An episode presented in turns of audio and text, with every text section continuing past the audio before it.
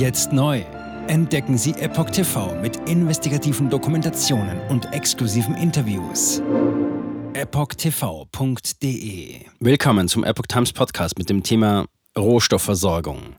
Deutscher Lithiumschatz in Reichweite. Rohstoff für 500.000 E-Fahrzeuge pro Jahr.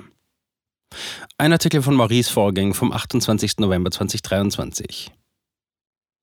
Das Unternehmen Vulcan Energy hat auf deutschem Boden eine Lithiumförderanlage eröffnet. Es könnte der Beginn einer heimischen Lithiumproduktion in großem Maßstab sein. Lithium ist ein begehrter Rohstoff der sogenannten Energiewende und wird überwiegend aus Nicht-EU-Ländern importiert. Doch auch unter deutschem Boden befindet sich das silberweiße Leichtmetall.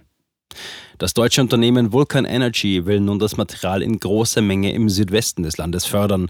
Dazu eröffnete Vulcan am 23. November eine Anlage zum Abbau von Lithium im rheinland-pfälzischen Landau, wie aus einer Pressemitteilung hervorgeht. Damit läutete das Unternehmen möglicherweise den Beginn einer heimischen Lithiumproduktion und einer Lithiumlieferkette in Europa ein. Lithium für 500.000 E-Fahrzeuge pro Jahr. Die sogenannte Lithium-Extraktions- und Optimierungsanlage soll laut Vulkan die erste Anlage Europas zur Herstellung von vollständig in Europa produziertem Lithium sein.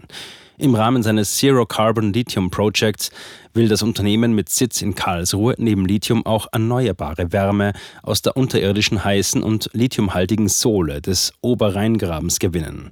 Laut Vulkan soll es zudem die weltweit erste Anlage zur klimaneutralen Lithiumproduktion im Tonnenmaßstab sein. Die geplanten Investitionskosten des Unternehmens betragen für die erste Projektphase rund 1,4 Milliarden Euro.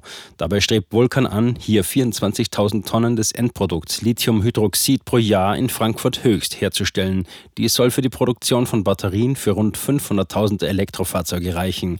In den kommenden zweieinhalb Jahren, also bis 2026, will Vulkan dann eine weitere kommerzielle Anlage in Betrieb nehmen. Wissing. Eine kleine Revolution. Bundesverkehrsminister Volker Wissing, FDP, besichtigte am 25. November die neue Anlage. Bei seinem Besuch unterstrich er die Wichtigkeit der heimischen Rohstoffgewinnung für die deutsche und europäische Batterie- und Automobilindustrie. Zitat: Was wir heute in Landau mit der neuen Anlage Vulkans sehen, ist eine kleine Revolution, so Wissing bei seinem Besuch. Und weiter: Das erste Mal wird eine Anlage vollständig in Europa produzierte Tonnen an Lithium herstellen und das klimaneutral. Weiter sagte Wissing, Rohstoffgewinnung vor Ort ist der Schlüssel zu einer autarken und sicheren Versorgung Europas. Zitat Ende. Lithiumbedarf steigt um Faktor 57. Die Europäische Union will im Rahmen der sogenannten Mobilitätswende bis 2035 aus dem Verbrennermotor aussteigen. Auf Deutschlands Straßen sollen dann stattdessen überwiegend Elektrofahrzeuge fahren. Der Lithiumbedarf Europas wird laut Vulkan dadurch um das 57-fache ansteigen. Aktuell bezieht Europa kein Lithium aus heimischen Quellen. Derzeit nennt die Europäische Kommission Chile als weltweit wichtigstes Lieferland von Lithium für die EU. Demnach stammen 78 Prozent des kritischen Rohstoffs, den die EU benötigt, aus dem südamerikanischen Land. Mit dem Critical Raw Material Act sowie dem Net Zero Industry Act hat die Europäische Union ihren Entschluss untermauert, die bestehende Abhängigkeit in diesem Bereich zu reduzieren. Jetzt sieben Tage den vollen Zugang zu spannenden Diskussionen wie dieser zur Transgender-Ideologie und ihre Folgen sowie vielen anderen heißen Themen sichern. Darunter auch das preisgekrönte Doku-Drama Gender Transformation, die Impfdoku Die verborgene Krise oder den Enthüllungsfilm Der Schattenstaat über die woke ESG-Agenda, die zu einer schönen neuen Welt der sozialen Gerechtigkeit führen soll. EpochTV.de Transgender.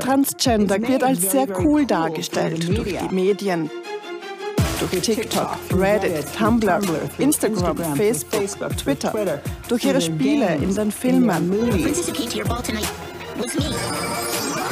Warum tun sie das alle gleichzeitig? Ich war 15 Jahre lang Lehrerin an einer öffentlichen Schule. Unsere öffentlichen Schulen haben sich verändert. Vor fünf Jahren gab es keine Schüler, die sich als nicht-binär identifizierten. Wir wussten noch nicht einmal, was Genderfluid war. Wenn ich mit einer Person darüber sprechen würde, warum sie glaubt, im falschen Körper zu sein, meine Zulassung wäre in Gefahr. Ich sagte der Therapeutin, ich könnte vielleicht transgender sein, wüsste es nicht genau und bräuchte Hilfe. Er bestätigte mich sofort. Sie bestätigte sofort, dass ich eine Transgender-Frau bin. Diesen Kindern werden gleich nach der ersten Sitzung Pubertätsblocker verschrieben oder sie werden einfach durch die Operationen gejagt. Und dann habe ich mich schlecht gefühlt, müde und erschöpft. Ich fühlte, meine Mutter sagte, ich war kreidebleich. In fast allen Lebensbereichen meines Lebens war ich einfach nicht mehr funktionstüchtig. Ich erfuhr, dass ich nur noch zwei Wochen zu leben hatte. Meine Tochter hatte Schmerzen. Sie weinte, konnte nicht schlafen, sich nicht konzentrieren, nachdem sie diese Hormone einnahm. Die Behauptung, dass Pubertätsblocker reversibel sind, ist eine Lüge.